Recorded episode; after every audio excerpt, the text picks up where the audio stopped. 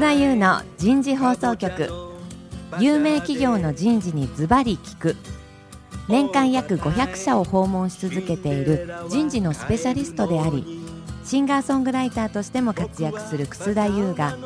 有名企業の人事を招いて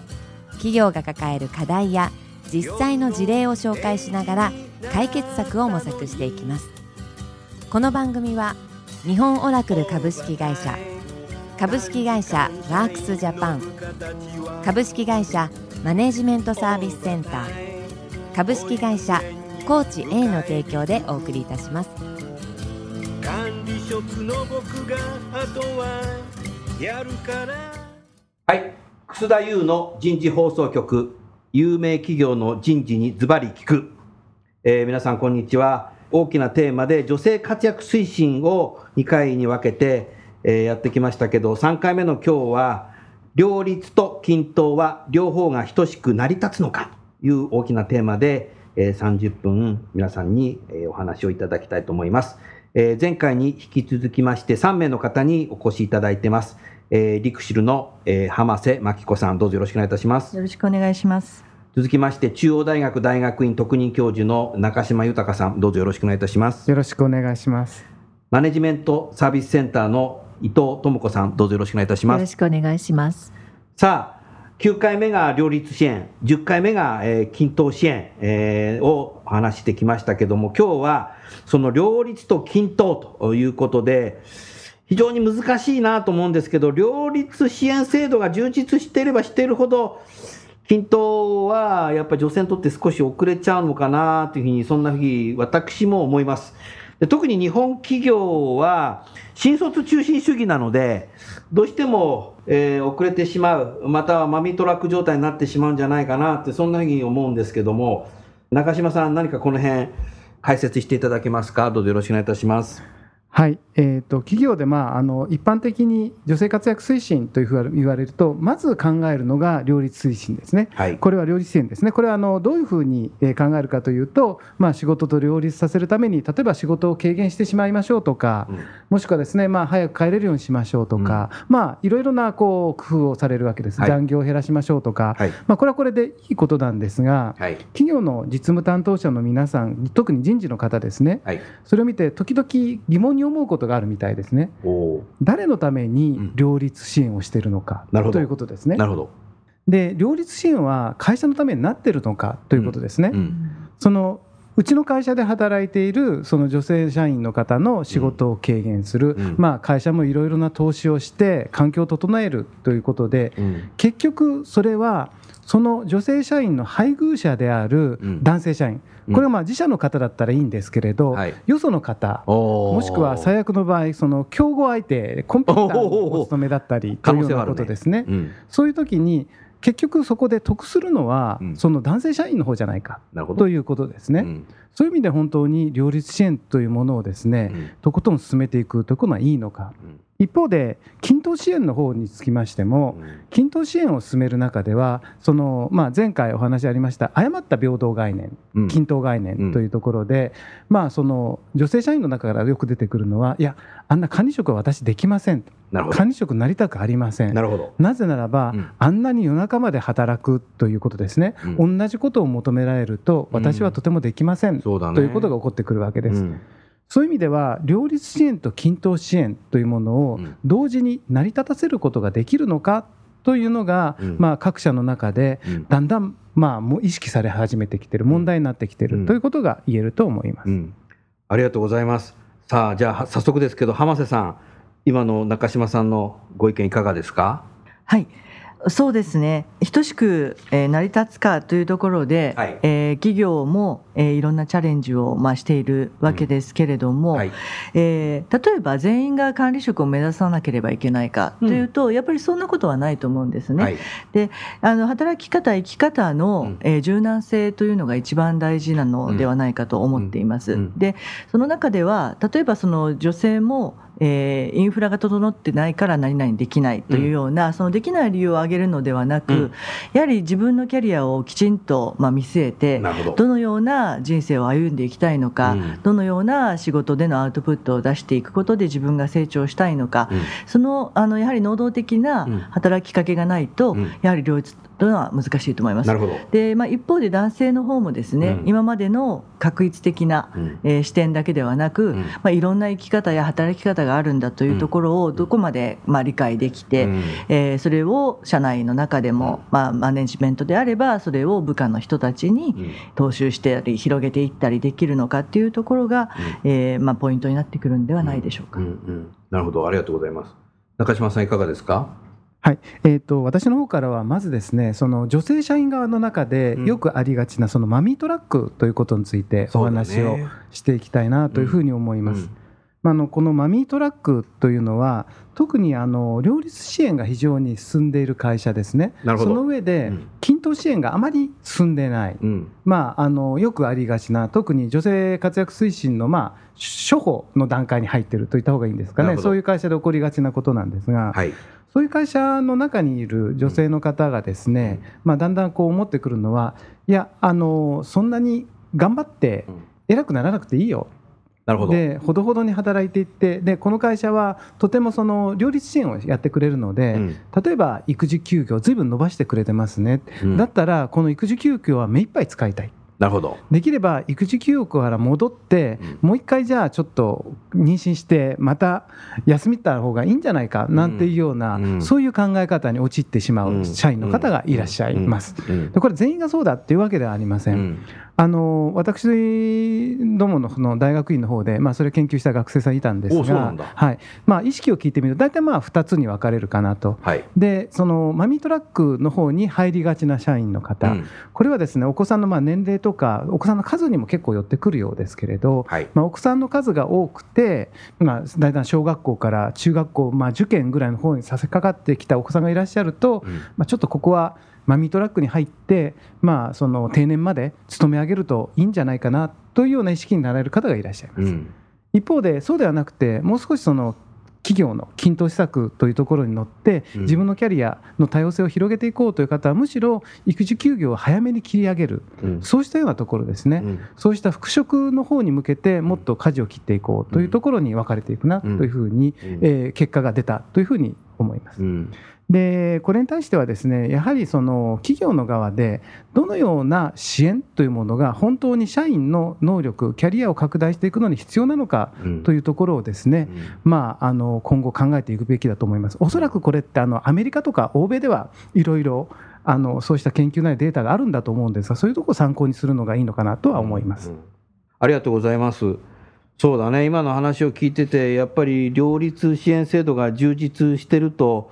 女性はそういうマミトラックにね、陥ってしまう可能性がありますよね。ですから、均等支援というものもやっぱり両輪でやっぱり一生懸命やっていく必要性があるんだろうな。ありがとうございます。伊藤さん、今の話を聞いてて何かご意見ございますか、うん、結局あの私中島さんの話で最初にこう投げかけられた、はい、会社は何のために両立支援をやっているのかっていう投げかけがすごく印象に残ったんですけれども、うんね、あの結局その今までの話し合いの中でありましたように企業としてその女性という支援、まあ、それを両立であったり均等であったり、これって一体会社側が本当に何のためにやっていて、本当は何を目指しているからそれをまあ施策として打っているのかっていうところがやっぱりあるんでしょうけれどもそこが女性にもまあ管理職側にも十分に理解されていないのかなっていうのをちょっと感じました。だからマミートラックみたいなことが起こるのかなと。本来やっぱりどうやって能力開発をしていくのかとか別にそれが管理職になることだけが全てではないにしてもそのいろんな意味で、まあ、女性の、まあ、要するにケーパビリティだとか、チャンスだとかを広げていくっていうことがのために例えば両立支援もするし、均等支援もしているのではないかなというふうに思います。なるほど。ありがとうございます。浜瀬さんあの育児休業から戻ってきた女性に対してやっぱり均等施策というんでしょうか今まで休んでた間遅れるっていう言葉がいいかどうかわからないですけどきちっとパフォーマンス上がるように何か人事なり現場のマネージャーなりが何かサポートっていうのは何か仕組みとしてあるんですか？はい、えーこれは今年に入って新しく作った制度なんですけれども、うん、あのある制度を作りました、それはですね、はい、えー、まあ、解任された時に、うん、えー、上司とその、まあ、女性がですね、はい、えー、自分が今後どういう計画を立てたいかというのを、まあ、あのウェブのあのアプリケーションを通じてなんですけれども、はい、それを上司と確認し合うというプロセスを制度化したんですね。なるほど。で、まあ、それはそのこれからの出産計画から、うん、まあ、それから育児をいつまで取りたいか、うん、で今やっている仕事の棚卸しと、うん、それから戻ってきた時にどういうキャリアを歩んでいきたいか。ということをかなり密に、まあ、何度かですね、あの産休に入るまでに、え話し合うという、まあ、それをこうシートに残して、まあ、もし組織が変わってしまっても、えそれを引き継いで次の上司が、えトラックできるというような仕組みを作りまたその産休中育休中にもメールのやり取りと等でそれをフォローアップして、うん、メールのやり取り重要だよね。考え方が変わっちゃうこともあるからね。そうですね、うん、というようなものをまあ作ったりっていうのはしています。あなるほどね、はい。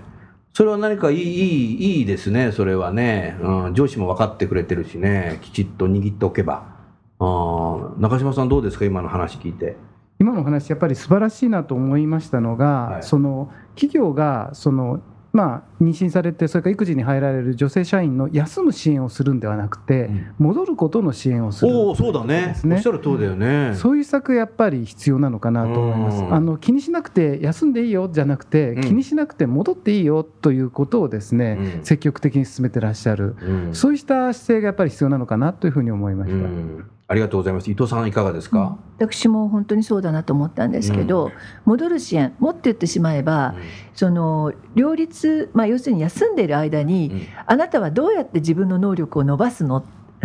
つまりそうです。その次に戻る準備のために自分のバリューをどういうふうに上げておくの？っていうことを上司とやるっていうこの考え方が素晴らしいなと、はい、思いました。はいだからただその子供を育ててる期間は忙しいからそこに没頭するっていうんではなくて、うん、その空いている時間だとかっていう間に戻る時に自分のバリューとか価値とか、うん、そこに戻る準備をどれだけするのっていうことをやるっていう、その取り組みが素晴らしいなと思いました。なるほど。そうだね。だからやっぱり男性というか職場の管理職が相当やっぱ期待していくこと自体がやっぱ重要なんだろうね。うん何かこう休みの申請が来て印鑑だけ押すだけじゃ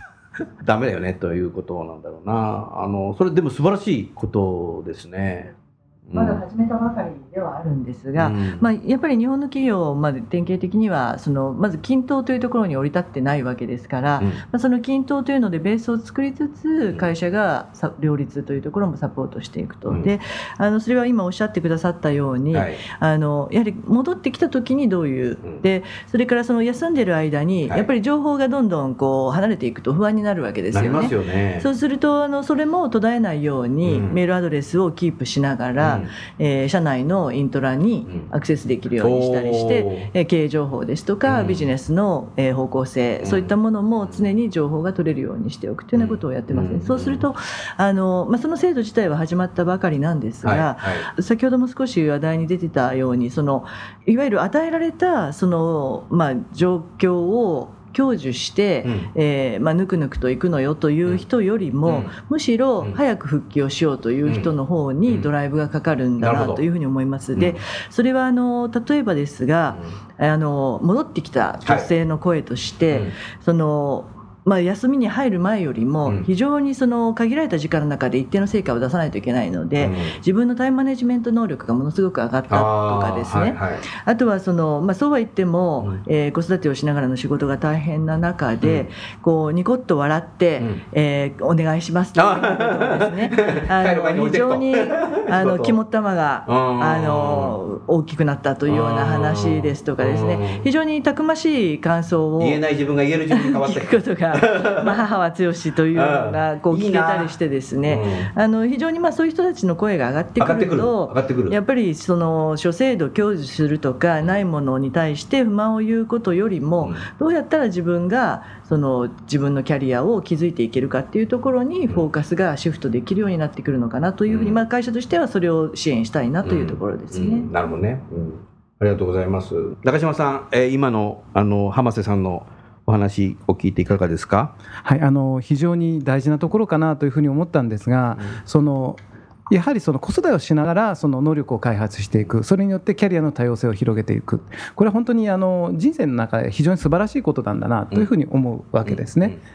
でそうしたことを積極的に会社は推進しなきゃいけないんですが、まあ、これはあのその女子の問題もあるのかもしれないんですが、はい、それがその一つの、まあ、何でしょう錦の御旗になってしまってはいけない。なるほどこれがまたもう一つのマミトラックがあるのかなというふうに思うわけですね。その子育てというのを常にまあ表に出してというとそれはまたまあ語弊があるかもしれませんけれど、中にはですねそういう意味ではその子供を理由にというところでむしろその会社に甘えてしまうということが起こる。まああんま本人は甘えてないのかもしれないんですが、うん、結果的にね、はい、そういうふうに周囲の中から、まあ、そうしたところで、うん、まあ、これは非常に極端な意見ではあるんですけれど、うん、例えばそのじゃあいつもあの人は、まあ、お子さんの都合でどうのこうのってその分私仕事をやらなきゃいけないと、うん、実は私には、まあ、その子供も配偶者もいないかもしれないけれど、そのもっと大事なものは私にもあるんだと、例えば私のこの習い事は夜6時から行かなきゃいけないんだけれどビジネススクールとかね、はい、ビジネススクールもそうですね。それもあるんだけどそのお母さんのために私はそれを犠牲にしなきゃいけないのかというような意見も出たりだとか、まあ、そういう中で、まあ、もっと言えば例えば、えー、ペット飼ってらっしゃる方とか、じゃあその人間の子供は大事なんだけど犬は大事じゃないっていうのとか、まあ、これは非常に極端な意見なんですけれどむしろですねその本当の意味の多様性というところを、まあ、職場の中でそれは問われるのかなと。まあ、両立と支援という中ではもっともっと広い意味では多様性をもっと推進していくということが変わるのかなという、まあ、そう考えました。ありがとうございます。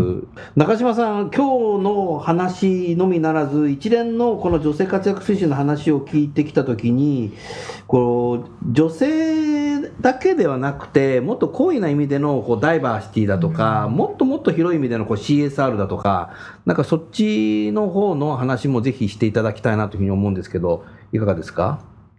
あの今回のシリーズの中ではやはりあの最初にその安倍政権に変わってからの女性活躍推進ということがですね、まあ、表に出てきて、はい、まあ、特にその企業の中でのダイバーシティ女性にということで、まあ、お話を進めていきましたけれど、はい、まあ、こうやって企業のそうした女性活躍推進を支援していく、うん、まあ、あの3月の末にまでにですねそれぞれ企業は今目標を出して、えー、女性活躍推進のためのですね、うん、まあ、あの行動を今起こしているというところですが、はい、えー、っとその起こし始めたばかりの今なんですがもうちょっと視野を広げていく必要があるのかなというふうに思っております。もともとダイバーシティの考え方は、はい、あのアメリカがまあ非常に強かったわけですね。アメリカの場合はもともとはその公民権運動というところで人種というところのまあそのキング牧師以来の運動の中でまあその平等ということを話をしております。その中から1970年代ぐらいからですね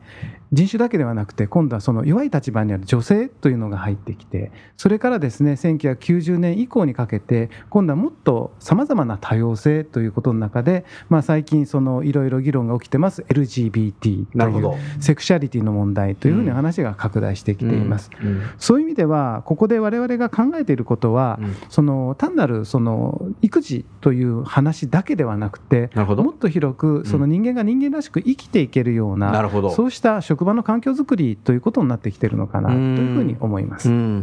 おっしゃる通りですね。まあ、ですけど、初めの一歩は、そのやっぱり多分女性のところからスタートして、やっぱそこがうまくいかないと、その上にある、今、中島さんのお話ししたところも多分いかないのかなというふうに、えー、そんなふうに思いました。それから、一斉に全部やるっていうのは非常になかなかこう難しいでしょうから、多分女性のところからやってるんじゃないかなってそんなふうに思いました。今でもせっかくですから好意な意味でのダイバーシティということで浜瀬さんの会社ではいかがですか？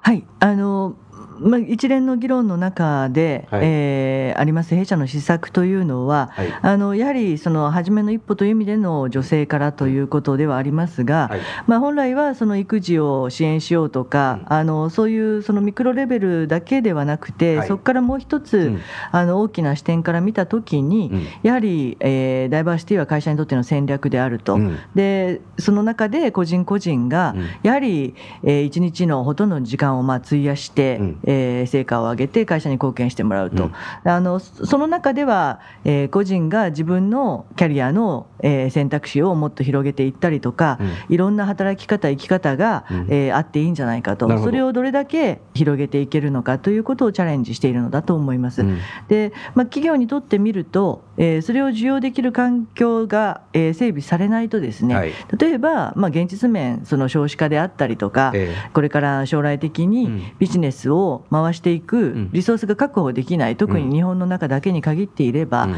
えー、よりそういう、まあ、厳しい現状も当然あるわけですのでそ、のマクロミクロで見たときに、はい、やはり女性とか育児という言葉に、まあ、フォーカスされることだけではなくてですね、はい、広い意味での多様な働き方、生き方を、うん、えー、企業が実現していくんだということかと思って、毎日取り組んでおります。なるほど。ありがとうございます